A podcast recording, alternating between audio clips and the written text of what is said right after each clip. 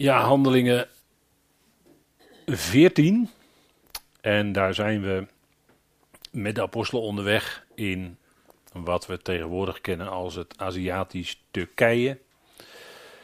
En ik heb er boven gezet een open deur van geloof, want dat is wat daar gebeurde. En daar gaan we vanavond met elkaar naar kijken. In uh, Handelingen 14, vers 3, daar staat, en dan vallen we in het uh, verslag van uh, Lucas. En zij verblijven dan in die streek van Iconium, Lystra en Derbe. En zij getuigen.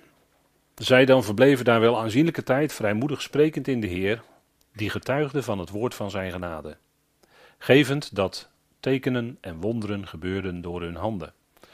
Dus de Heer bevestigde het evangelie wat zij brachten, het goede nieuws van Jezus, de Messias. En ze waren gewoon om eerst naar de synagogen te gaan, om aan de Joodse mensen daar en de, eventueel de proselieten, hebben we met elkaar gezien, hè, proselieten van de gerechtigheid en proselieten van de poort. Zoals Cornelius in Caesarea er eentje van was en anderen die daarbij hem waren. Maar er waren ook proselieten van de gerechtigheid. Die werden aangesproken en Joodse mensen. Dat gebeurde eerst en dat gebeurde natuurlijk in het kader van het evangelie van het koninkrijk. En dat bevestigde de Heer, dat staat hier ook, door middel van tekenen en wonderen. Want de wonderen die in de schrift opgetekend staan, en we zullen er denk ik vanavond uh, in ieder geval wel eentje tegenkomen, die gebeurden niet zomaar, maar dat waren ook tekenen. En dat is ook wat je bijvoorbeeld in Johannes duidelijk leest. Wat Johannes in zijn verslag heeft opgeschreven, daar zegt hij ook dat er heel veel wonderen gebeurden, maar dat waren ook tekenen. Waarvan? Tekenen van het naderende aardse koninkrijk, waardoor de profeten was aangekondigd. En de profeten hadden ook gezegd dat de blinden het gezicht zouden krijgen, dat lammen zouden lopen en dat soort zaken meer. Hè. Jezaja getuigt daarvan bijvoorbeeld in Jezaja 35. Dat hoofdstuk moet u nog maar eens lezen. Maar daar wordt het al in voorzegd en ook andere gedeelten uit de nacht wordt dat in aangegeven. En zij spraken daar vrijmoedig in de Heer. Dat is ook wel bijzonder dat de geest hun vrijmoedigheid gaf, want dat moet de geest je geven. De geest van God bedoel ik dan. Om vrijmoedig te zijn, hè? om alles te kunnen spreken of alles te kunnen zeggen. En daar kunnen vaak belemmeringen in zijn. En als daar, dat lees je ook wel eens in de schrift, als daar, ehm, ja, zo wordt er dan wel eens gezegd, als daar weinig geloof was in een bepaalde streek of in een bepaalde plaats, dan kon daar minder tekenen gebeuren en kon daar ook minder gesproken worden. Was ook minder vrijmoedigheid vanwege de weerstand die er was in het geestelijke bereik, om het zo maar te zeggen. Dus zij spraken daar vrijmoedig in de Heer. Jezus Christus is Heer. Dat werd betuigd na zijn opstanding. Onder andere door Petrus met op uh, Shavuot, hè, het wekenfeest in Jeruzalem. Daar betuigde Petrus, de, de, leider van de apostelen van de besnijdenis, dat God hem, dat is uh, Jezus Christus, tot Here en tot Christus gesteld heeft. En hij getuigde daar nadrukkelijk over het feit dat Christus was opgewekt uit de doden. En dat was vervulling van profetie. Dat was de vervulling van wat in de psalmen geschreven stond. Peter citeert daar psalm 16. U maakt mij het pad van het leven bekend. En dat is een geweldige Hebreeuwse manier van spreken om de levendmaking die daar plaatsvond te aan te geven. En Petrus die zegt dan dat God hem, dat is uh, Christus, of uh, Jezus, tot Heer en tot Christus heeft gesteld. Hè? Dus officieel op grond van zijn opwekking uit de doden, de opgestane, de verheerlijkte, is officieel Heer, Curios dus, en Christus. En zij spraken dus hier vrijmoedig in de Heer, in de Curios. Dus degene die de totaal machthebber is, degene die het voor het zeggen heeft. En die getuigde getuigde van het woord van zijn genade. Er werd genade gepredikt. Genade voor Israël. Keer om. Vergeving van zonde. Dat is ook een woord van genade. En tekenen en wonderen bevestigden dan datgene wat de apostelen deden. Dat was in de handelingentijd zo. Het is een misvatting om te denken dat in deze tijd God net zo tekenen en wonderen doet. Dat is een misvatting. En daar worden mensen ook door misleid. En dat kunnen dan predikers zijn en dan lijkt het allemaal prachtig. Het lijkt allemaal mooi en worden mensen op het podium geroepen. En die mensen worden dan genezen verklaard. En dat blijkt dan naderhand toch niet zo te zijn. Daar kunnen vele voorbeelden van genoemd worden. Omdat het, waarom? En dat leidt tot geloofscrisis, dat leidt tot teleurstellingen natuurlijk, dat leidt tot ongeloof, noem maar op. Waarom? Omdat het nu de tijd niet voor tekenen en wonderen is. Er is gewoon de tijd niet voor. En uh, nu klinkt het woord, hè? nu klinkt het woord van genade. En, en dat is wat Paulus mocht doen, met name in zijn Romeinenbrief, hè, wat hij ook noemt mijn evangelie. Dat kon hij zeggen, omdat aan hem een bijzonder evangelie was toevertrouwd door de verheerlijkte, ja, Curios, daar hebben we het nu over. En die gaf aan Paulus een uniek evangelie, vandaar dat hij zegt, het is mijn evangelie. Dat zegt hij tot drie keer toe in zijn brieven. En dan staat er dus een dikke streep onder.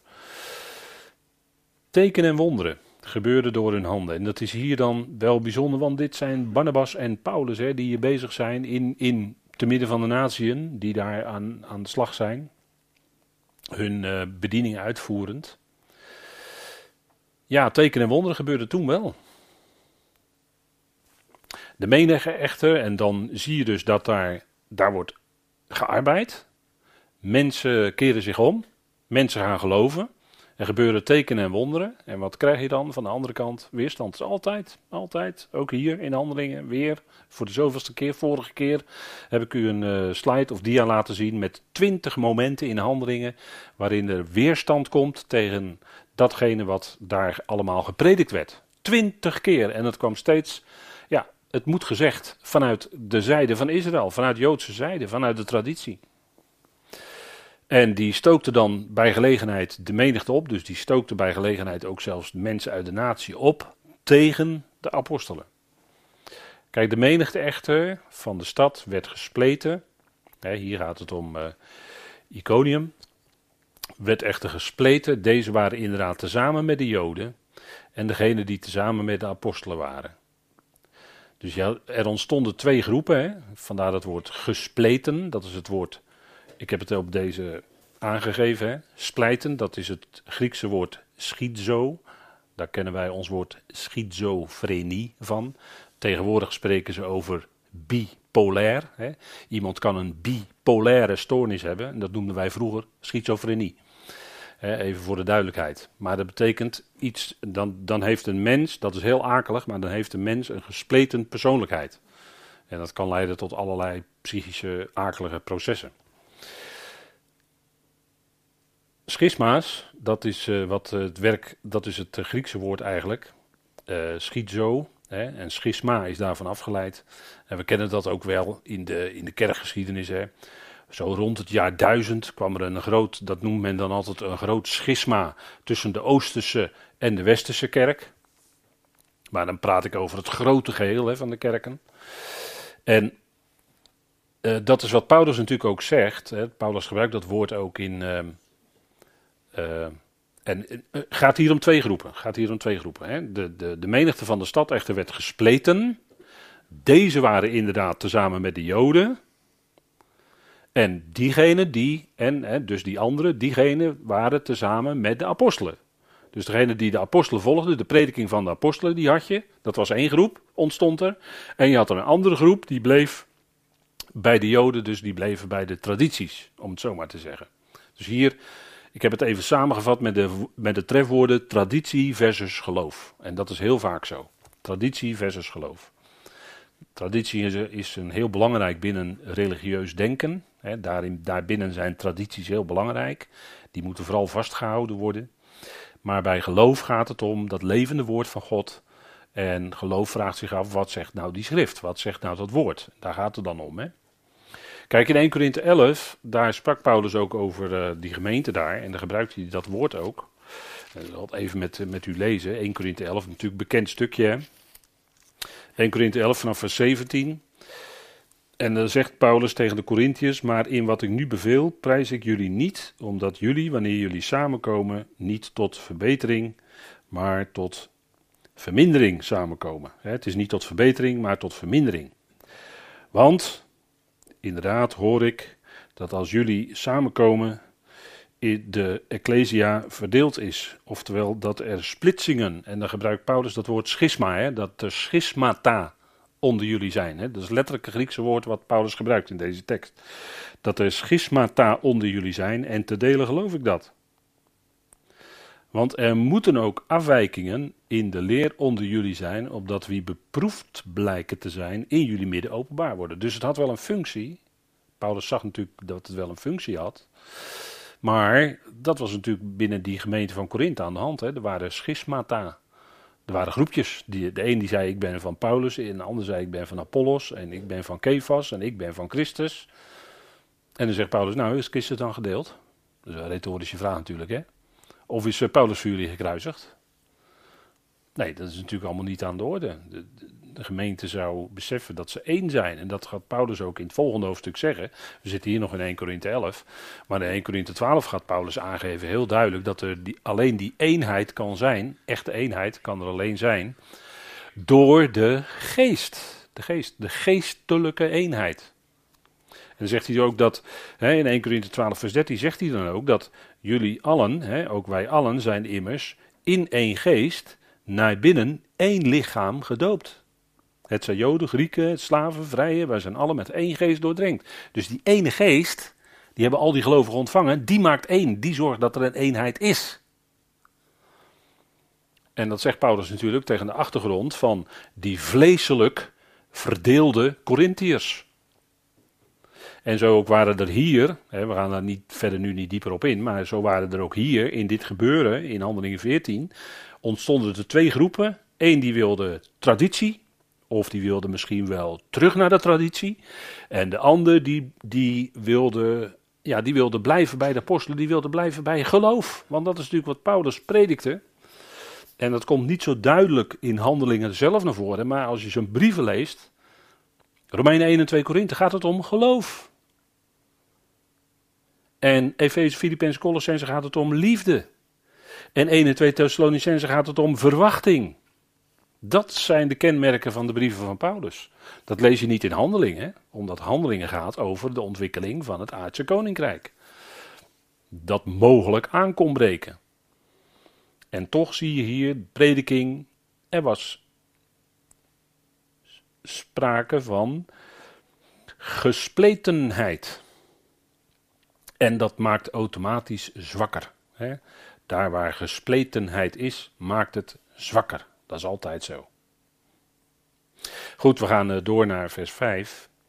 En dat had dus wel een repercussie hè, van uh, de, de, ja, de, het evangelie werkte krachtig door. Er kwamen mensen tot geloof en uh, er gebeurden tekenen en wonderen. Er was een hele ontwikkeling gaande. En ja, er ontstond dus een splijtzwam, hè, was er. En als gevolg daarvan weer, toen ontstond er nu een storm. Eh, stormloop kun je vertalen, maar eigenlijk het woord wat er staat is storm. Toen er nu een storm ontstond van zowel de natieën als Joden tezamen met hun vorsten, om hen te mishandelen en met stenen te gooien. En toen gebeurde dat letterlijk, hè. Toen gebeurde dat letterlijk stenen gooien. En later gebeurt dat vaak geestelijk. Geestelijk ook mishandeling. En geestelijke stenen worden gegooid. Dat gebeurt. Dat gebeurt. Dat gebeurt. Er zijn, er zijn veel voorbeelden van te noemen. En uh, u weet wel, uh, ja, zo, gaat dat in, in uh, evangelie als Gods woord doorwerkt, dan komt er op een of andere manier, hè, als Gods woord doorwerkt, als er doorbraak komt van mensen gaan geloven, mensen gaan zien wie God is, mensen gaan zien, mensen gaan God loven en prijzen hoe groot God is, dat soort dingen allemaal. Als dat gebeurt, dan moet je altijd alert zijn op de andere kant, om het zo maar te zeggen. Dan komt er altijd in geestelijk bereik, komt er van de andere kant tegenstand. En dat gebeurt dus ook hier. Geestelijke machten die gebruiken mensen hier om letterlijk met stenen te gooien naar de apostelen. En ze moesten maar maken dat ze wegkwamen. Dat geluid, dat, hè, dat, dat prachtige geluid van het goede nieuws mocht niet meer gehoord worden. Het moest, bedekt worden. En dat is ook natuurlijk wat heel snel al, toen al, merkte je dat al, die strijd die er was.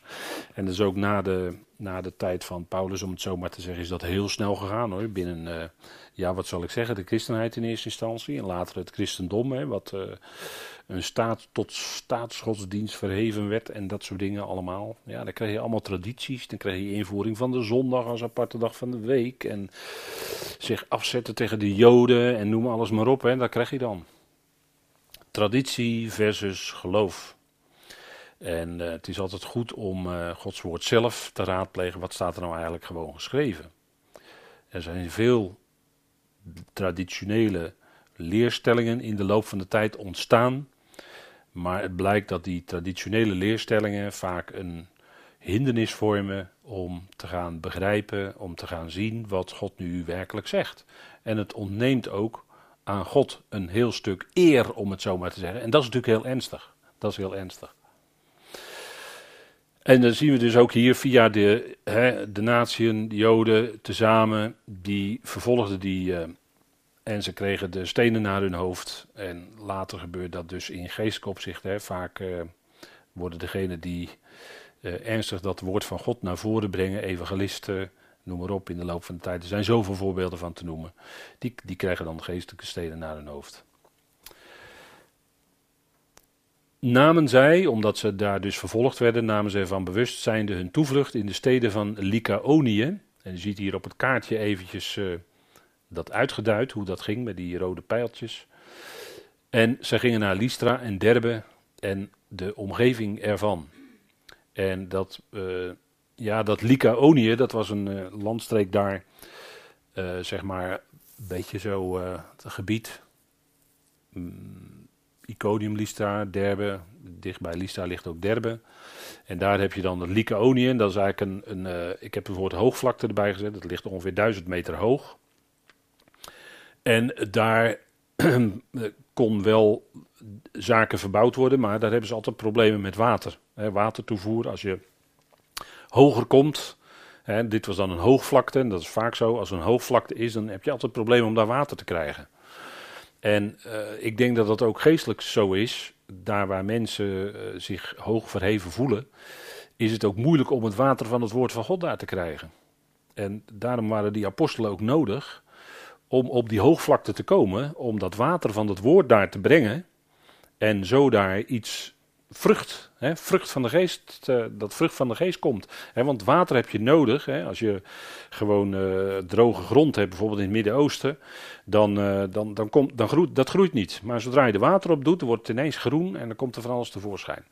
Dat is het wonder van water. Hè. Je hebt altijd water nodig, en licht trouwens, om de dingen te laten groeien. En Lycaonië betekent lichtland, zou het kunnen betekenen. Of wolvin of land van de wolven. Nou goed, ik geef het maar mee. Het is een, eh, een uh, namenboek wat het zegt. En Lystra zou mogelijk vrijkoping kunnen betekenen.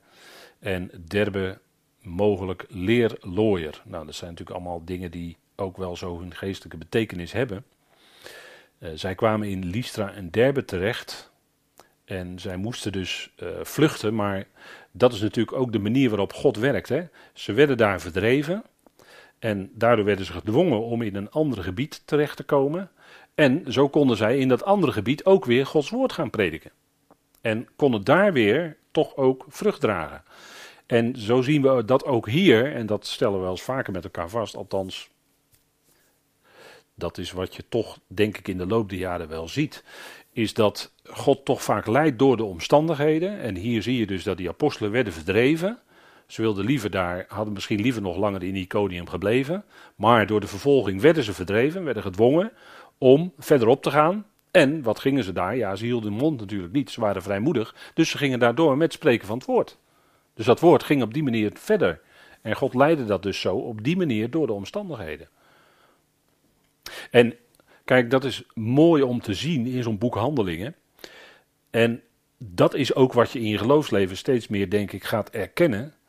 Dat uh, God het is die zijn plan uitwerkt. En in beginsel denk je, ja, dat zijn de grote lijnen.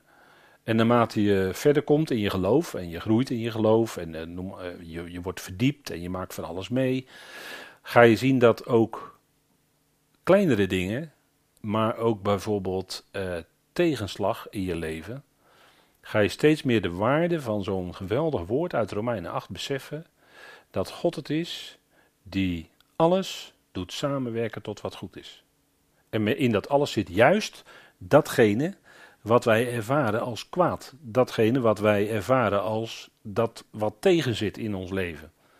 Wat niet makkelijk loopt. Of waar je tegenaan botst, of wat dan ook. Dat zijn die dingen die God, en hier denk je van nou, het evangelie draagt vrucht, prachtig, en dan komt de vervolging. Waarom doet God er niks aan? Hij had toch die vervolgers tegen kunnen houden? Ja, natuurlijk had hij dat kunnen doen, maar hij deed het niet. Hij deed het niet. Nee, God had een bedoeling natuurlijk daarmee. En zo is het ook met ons leven. Verdrukkingen, lijden. Het heeft allemaal zijn, moet allemaal zijn plaats hebben in ons leven. Toch, uiteindelijk heeft dat met God te maken.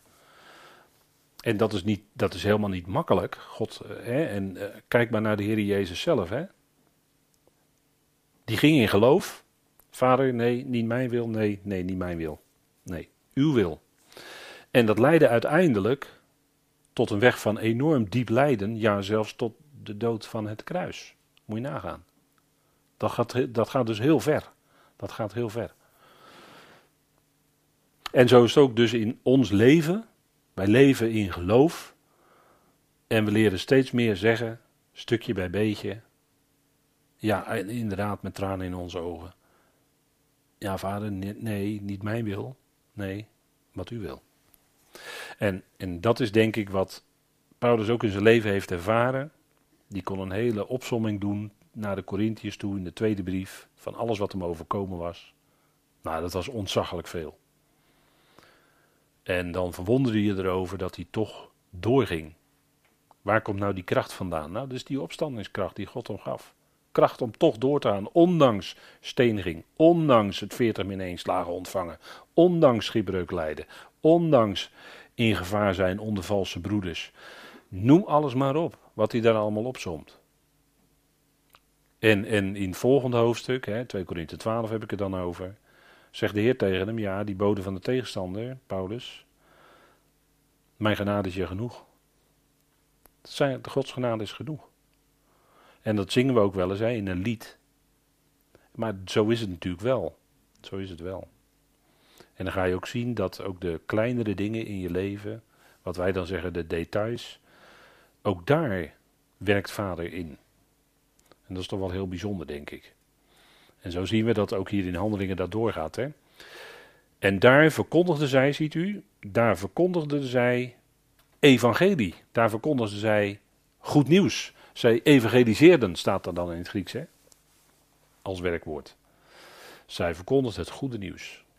En, en daar waar eh, de Bijbel, laat ik het maar even heel breed nemen, daar waar de Bijbel verstoord wordt door traditionele leerstellingen, kan niet evangelie, zoals het echt is, verkondigd worden. Want er fietst iets anders doorheen. Dat is ja, dat, dat zijn de traditionele leerstellingen. Stof, wat over de Bijbel is. Uh, en, en als je dan de Bijbel weer als het ware terugkrijgt in zijn, in zijn puurheid, zoals het werkelijk geschreven staat. Hè, en, en, de, de, en de geest doet uh, dat stof eraf, dan zie je ineens wat er staat. En dat is geweldig, want als je dat gaat zien, maar daarvoor moeten je ogen geopend worden, je geestelijke ogen bedoel ik dan uiteraard, want je letterlijke ogen hoeven dan niet eens open te zijn, maar je geestelijke ogen moeten geopend worden en dan ga je zien wat er staat en dan ga je ontdekken, ja maar vader, dat is geweldig, dat had ik nooit kunnen bedenken, nee. Zij verkondigden daar evangelie. Kijk, en um, Paulus die zegt dan in de tweede Korinthebrief, wij verkondigen niet onszelf, 2 Korinthe 4 heb ik het dan over. Wij verkondigen niet onszelf, maar wij verkondigen Christus Jezus de Heer. Dat was de prediking. Het gaat niet om leerstellingen, het gaat om Hem. Hij is het evangelie. Daar begint de Romeinenbrief toch mee? Dat is het evangelie van God. Aangaande zijn zoon, jazeker, aangaande zijn zoon Jezus Christus onze Heer. Punt. En dat wij daar rijk door gezegend worden is Heerlijk, geweldig, maar het gaat om Hem. Hij staat centraal. Wij prediken niet onszelf, zegt Paulus. En dat was waar in het leven van Paulus. En, en dat is ook wat je, wat je soms wel eens hoort bij, bij mensen die spreken. Er wordt heel veel gepreekt natuurlijk in, in, in de hele wereld. Allerlei samenkomsten, evangelisch, protestants, rooms-katholiek. En, en als je zo wel eens een preek, dan zegt iemand, ja, je moet die eens luisteren. En, en, en ga je luisteren en oh, zo snel, oh, zo snel, sorry dat ik het moet zeggen, maar dan hoor je de prediker zelf er doorheen komen. Wat die prediker dan zelf ervaart, wat die prediker zelf vindt, wat die prediker zelf, noem alles maar op. En dan denk ik, hoe was Paulus nou bezig? Paulus verkondigde Christus Jezus als Heer. Daar zat hij zelf niet meer tussen. En voor zover hij iets over zichzelf vertelde, was het altijd tot lof en eer en verheerlijking van de Heer. Hè. Dat, is, dat is natuurlijk wel waar het dan om gaat. Zijn ervaringen, die schreef hij op in zijn brieven, zeker. Maar daar ging het erom dat die geweldige kracht van God in zijn leven werkte, die opstandingskracht. En dat was alles tot eer van God, zo wel. En hier, wat we hier ook zien, en dan gaan we even naar de omgeving van waar het in handelingen voor bedoeld is. Daar verkondigen zij evangelie. Kijk, die pure directe verkondiging was hier, werd hier gedaan aan de natieën. Want je leest hier niet in Lystra en Derbe dat ze eerst naar de synagoge gingen en uh, daar toespraken hielden en vervolgens naar de natie gingen. Nee, hier staat alleen puur, heel kort weg, zij verkondigden evangelie. En wat die inhoud precies was in die van die, wat de inhoud van die boodschap precies was, dat wordt dan niet vermeld. Maar dat was het goede nieuws, wat dus rechtstreeks aan pure heidenen werd verkondigd. Geen proselieten. Staat er niet. En, en hier is dus iets bijzonders aan de hand. Is niet eerst die gang naar de shul, is niet eerst die gang naar de synagoge, maar hier gaan ze rechtstreeks naar de natieën. En zij verkondigden daar een geweldig goed, ja, goed bericht, ja, goed nieuws. En dat is waar dat Christus verkondigd wordt. Rechtstreeks hier aan de natieën. En dan gaat het verder en dan komen ze een man tegen en dat is dan zo'n teken wat opgetekend wordt in handelingen. En een man in Lystra zat met krachteloze voeten. Hij was verlamd vanaf de moederschoot en wandelt nooit. Of wandelde, mag je ook vertalen hoor. Maar het staat hier in de Aoristus, dus je mag ook gewoon wandelt vertalen. Hij was verlamd vanaf de moederschoot en kon niet wandelen. En hij hoorde Paulus. Hij hoorde Paulus spreken, het volgende vers, vers 9a. Die keek hem doordringend aan. En Paulus zag: Dit is een gelovige. Die gelooft wat hij hoort. En wat gebeurde toen? En ziende dat hij geloof heeft om, en niet zoals in de vertaling staat, genezen te worden, Nee, ziende dat hij geloof heeft om gered te worden, zei hij met luide stem: Sta recht op uw voeten. En hij sprong op en wandelde. Nou, dat is natuurlijk geweldig, hè? Dat is natuurlijk een geweldig wonder. Maar het was ook een teken. Een teken van iets, hè? Een teken van de geweldige kracht van God. Een teken dat iemand die vanaf het begin af aan verlamd was, door een woord wat gesproken werd, ineens die kracht kreeg om te kunnen lopen. Dat is natuurlijk geweldig. Dat is voor die man natuurlijk geweldig geweest. Dat al die tijd nooit kunnen lopen. En hij stond op. En natuurlijk kun je dit zo voor jezelf geestelijk toepassen, om het zo maar te zeggen. Want dat geldt in feite voor ieder mens. Hè? Ieder mens is vanaf begin af aan geestelijk gezien verlamd, niet in staat om. Ik kan het ook anders zeggen met de woorden van de Romeinenbrief. Ieder mens mist zijn doel. Alle mensen zijn zondaren en missen de heerlijkheid van God. Dus in die zin zijn ze kreupel. In die zin kunnen ze helemaal, zijn ze verlamd, kunnen ze niks, kunnen ze niks goeds produceren voor God. Niet tot eer van God zijn.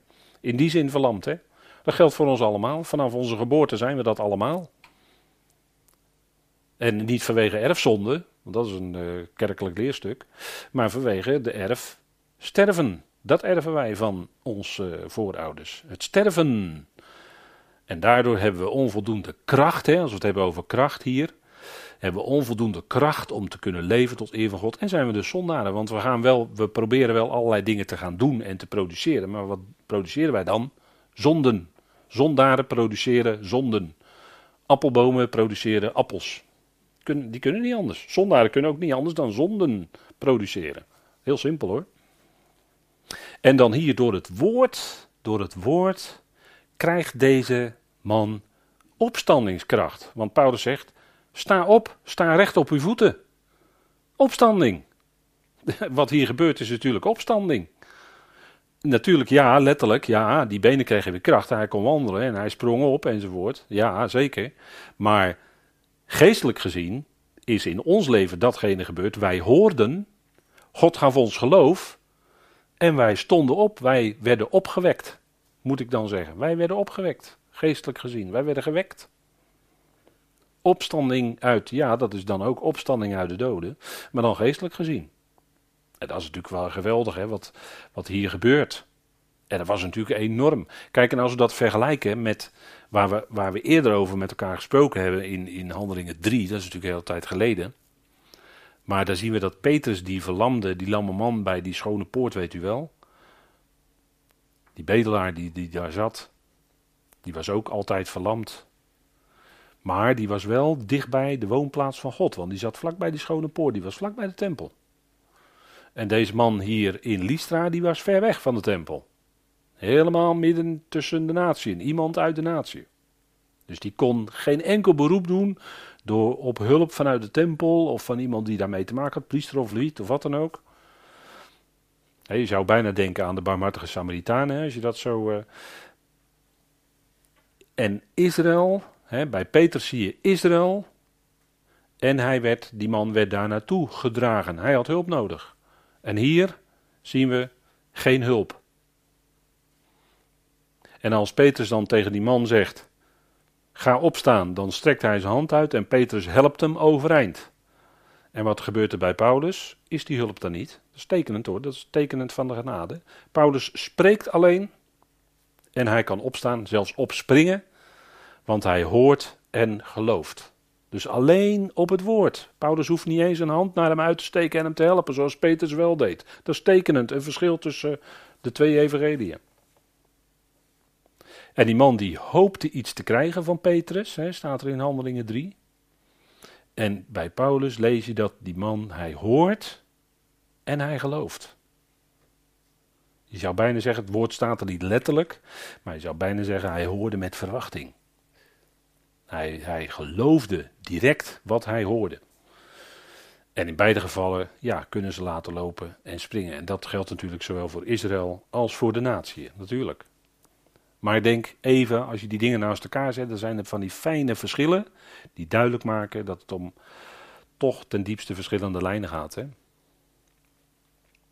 En dan komt de reactie van de menigte daar. En de menigten die zagen wat Paulus gedaan had, verhieven hun stem en zeiden in het Lycaonisch: De goden zijn aan de mensen gelijk geworden en naar ons afgedaald.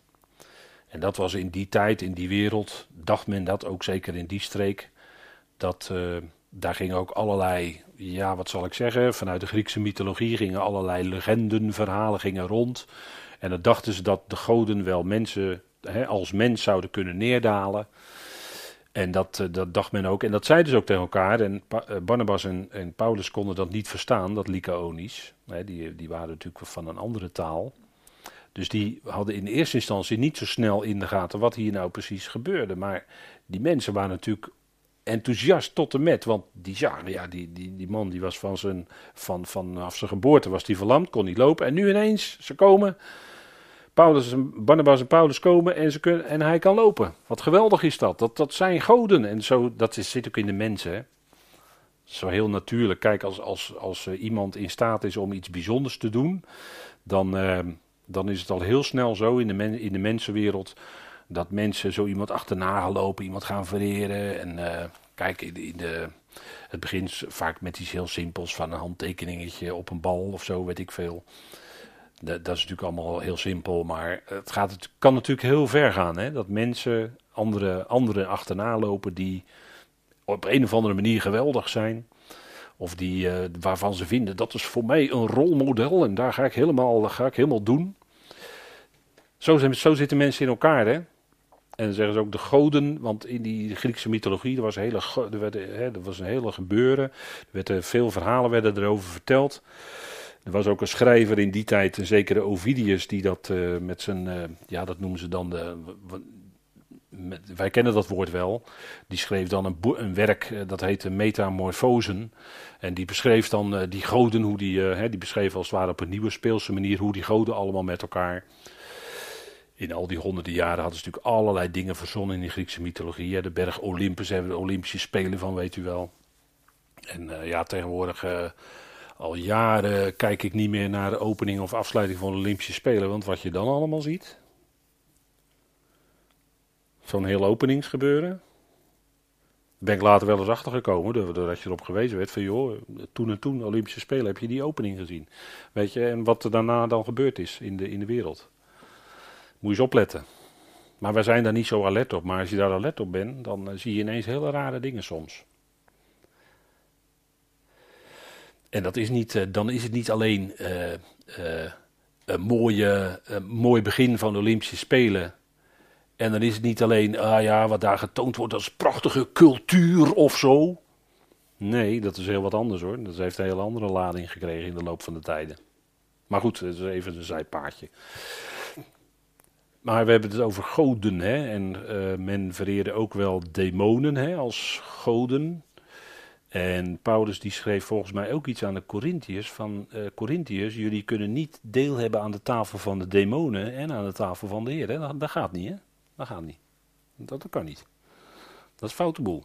Als je dat doet, hè? Lees u maar eens na, 1 Corinthië 10, hè, weet u wel. Dat kan niet.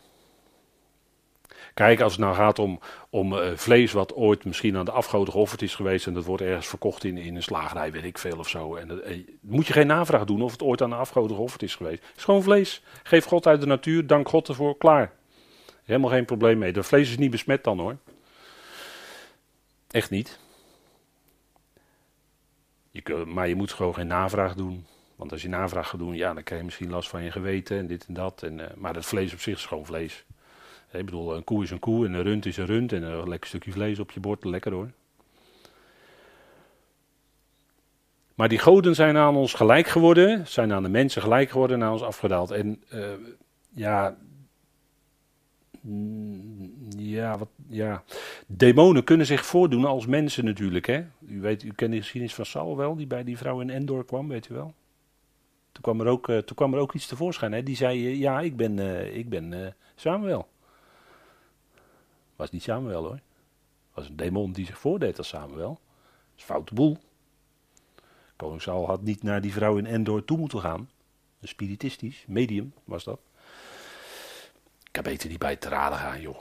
Daar kom je niet in, in licht hoor. Dan kom je in uh, duisternis terecht. Want dat leidt je, naar de verkeerd, leidt je op een verkeerd paadje, zeg maar dat, uh, maar er gebeurt wel natuurlijk dat demonen zich voordoen als overleden mensen. En dat doen ze net alsof, uh, alsof die mensen dan die dood zijn. Ze zijn dood, maar dat doen ze net alsof die mensen nog leven. Nou dat is natuurlijk een enorme jokkenbrokkerij tot en met. Want de Bijbel die zegt dat dood gewoon dood is.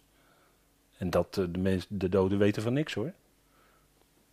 En die gaan ook niet op de loop of zo als ze overleden zijn. Dat ze ronddwalen, weet ik wat allemaal. Dat gebeurt niet hoor.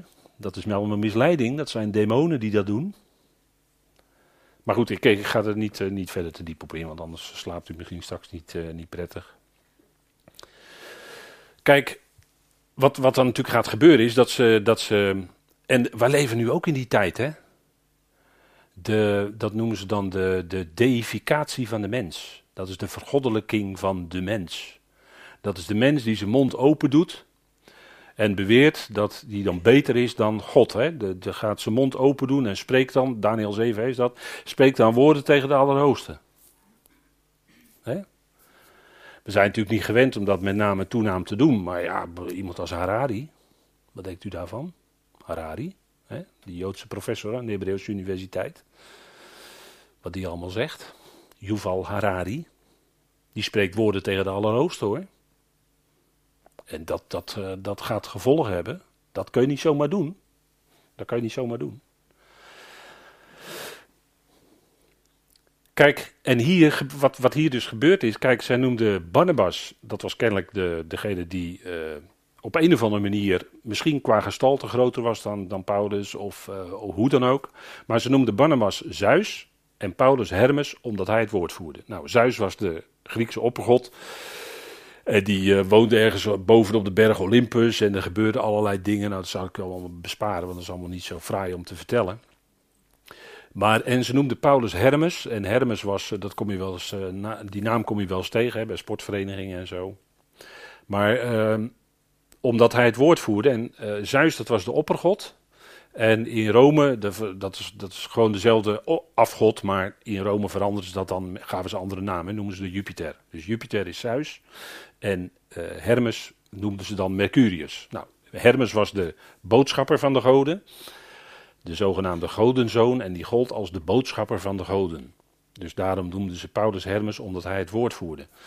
En toch, als we even, even van de andere kant bekijken, en toch, wat was hier nu werkelijk aan de hand? Paulus was de woordvoerder, ja zeker, maar dan van de Allerhoogste God. Van de echte, ware God, die hemel en aarde geschapen heeft. Niet Zeus, dat was natuurlijk een spin-off, dat was een verzinsel. In de Griekse mythologie. Dat is allemaal verdraaiing van de feiten. Maar Paulus was wel degene die dat woord van God, van werkelijk de levende God, bij wie Zeus, weet ik wie het allemaal zijn, verbleken. Dus neem niks. Die goden zijn nietsen, zegt Paulus, toch? In 1 Korinthe 8. Afgoden zijn nietsen. Hebben niets te vertellen. In wezen. En Paulus die voerde het woord en hij bracht het woord van God. Het woord van de Heer. Dat is natuurlijk waar het om ging. Maar hier zien we hoe makkelijk mensen dan op een ander spoor gezet. En dat heeft natuurlijk te maken met hun opvoeding, met hun cultuur, met hun achtergrond, wat zij hoorden. En dat passen ze dan daarop toe enzovoort. En de priester van Zeus, en ze kwamen gelijk in actie, wie stempel voor hun stad lag, bracht ossen en kransen bij de poorten en wilde samen met de menigte offeren. Moet je nagaan, ze wilden aan Barnabas en Paulus wilden ze offeren. En dat is uh, een kenmerk eigenlijk van afgodendiensten. Dan moet je offers brengen. Kenmerk van, uh, van uh, religie ook. Hè. Je moet offers brengen. Om, laten we zeggen, in een, er iets beter voor te staan bij, bij God of bij de goden. Of hoe, hoe dat dan ook maar gezegd wordt. Hè. In, in, in laat ik maar zeggen, in niet-christelijke godsdiensten hebben mensen dan een bepaalde godsdienst. Hebben, hebben ze bijvoorbeeld een huisaltaartje. En daar brengen ze dan allemaal offers op. Hè. Rijst en eten en weet ik wat allemaal. Dat, dat is wat mensen doen. Dat is afgodendienst, dat is allemaal religie. Dat is allemaal een geschenkje brengen zo om, om, om de God die boven jou staat wat, wat gunstiger te stemmen enzovoort. Ja, dat is allemaal religie. En, en als het gaat in, in, in de christenheid, hè, dat mensen weer uh, bezig gaan met regels en de grondregels van de wereld enzovoort gelaten worden, is gewoon koehandel. Gewoon koehandel. Het is genade. En er valt er niks meer te offeren door de mens. Nee, God zelf dat is waar Efeze 2 over gaat. Hè? God zelf heeft zijn eigen zoon gegeven als naderingsgave. Kijk, dan spreken we over echt goed nieuws. God zelf brengt dat offer. Zijn eigen zoon. Als naderingsgave, als korban. En dan, en dat is om die mens als het ware voor zich te winnen. En dat is precies andersom dan religie. In religie willen mensen iets geven zodat ze in een beter plaatje kunnen komen, een streepje voor krijgen bij de afgod en misschien later in het Walhalla of in, in, de, in Nirvana of in, de, in paradijs terechtkomen, weet ik hoe het allemaal genoemd wordt. Allemaal religie. Zonder Christus, zonder het werkelijke offer waar het om gaat, zonder het grote offer dat God zelf gebracht heeft als ik even offer, maar dan bedoelen we, bedoelen we dat natuurlijk heel ernstig en heel als een naderingsgave. Maar al het andere waar mensen bezig zijn is gewoon afgoderij. En ook goddelijke eer aan mensen willen bewijzen. Mensen op een enorm voetstuk gaan stellen. Is in feite ook afgoderij. God zou toch alle eer van ons krijgen in ons leven. Daar, daar, kunnen we niet een mens tussen laten komen. Maar toen de apostelen Barnabas en Paulus dat hoorden, scheurden zij hun bovenkleren, eigenlijk het woord wijst wat meer naar bovenkleren, stortten zich in de menigte en riepen. Dus dat wilden ze niet. En als teken daarvan uh, zoals ze dat dan daar in het Midden-Oosten deden. En laten zien dat, nee mensen, alsjeblieft niet, want ze kregen door wat ze wilden doen.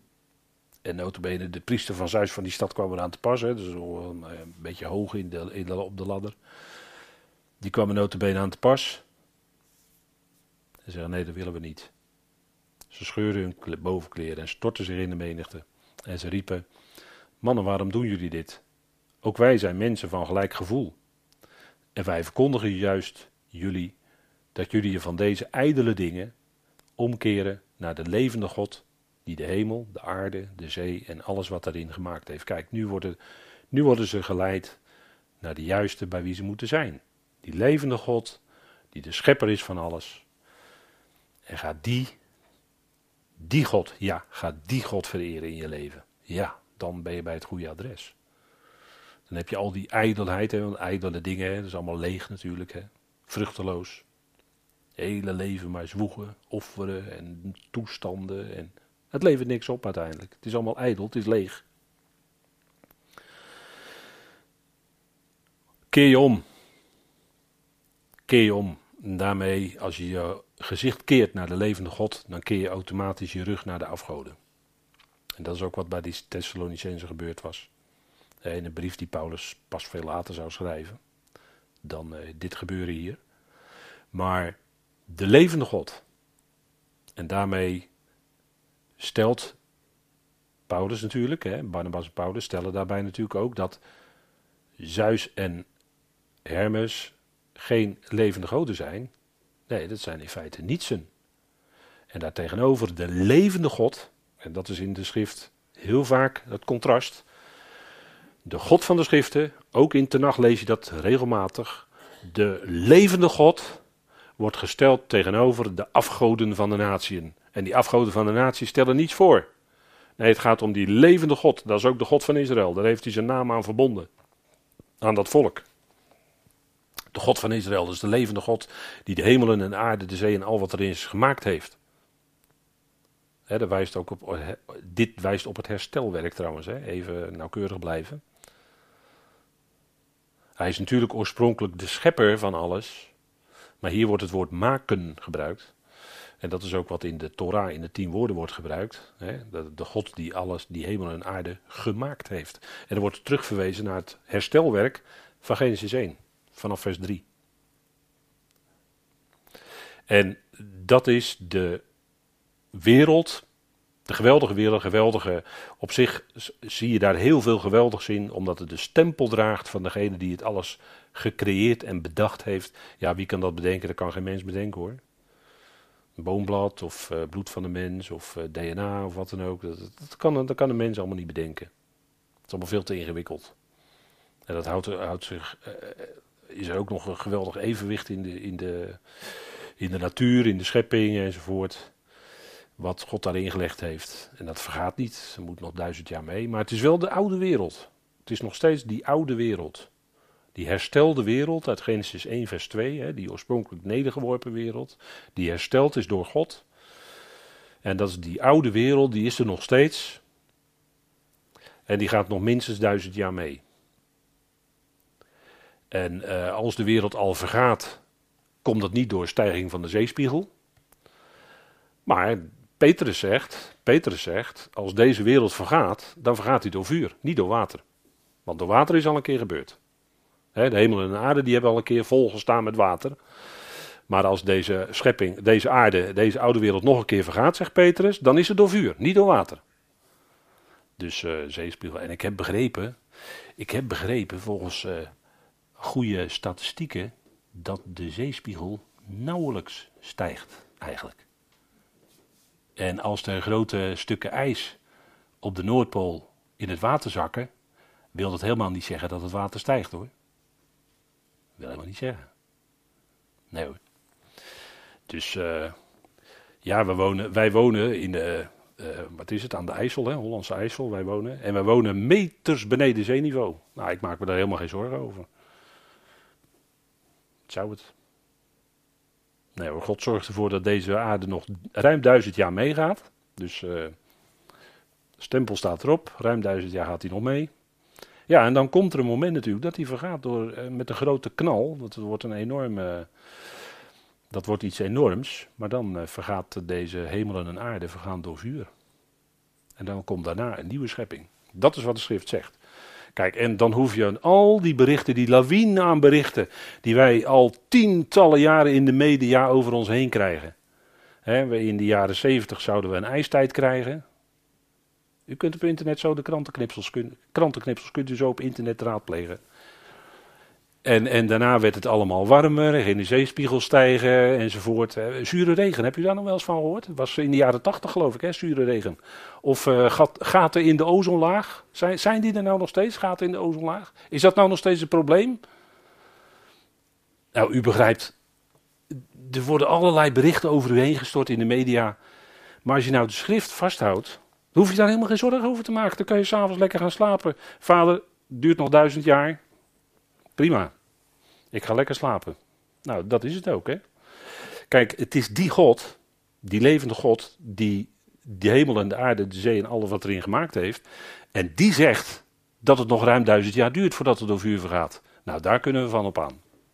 Laten we maar even gaan pauzeren, want ja, met al dat vuur heb ik nu wel zin in wat water uh, inmiddels.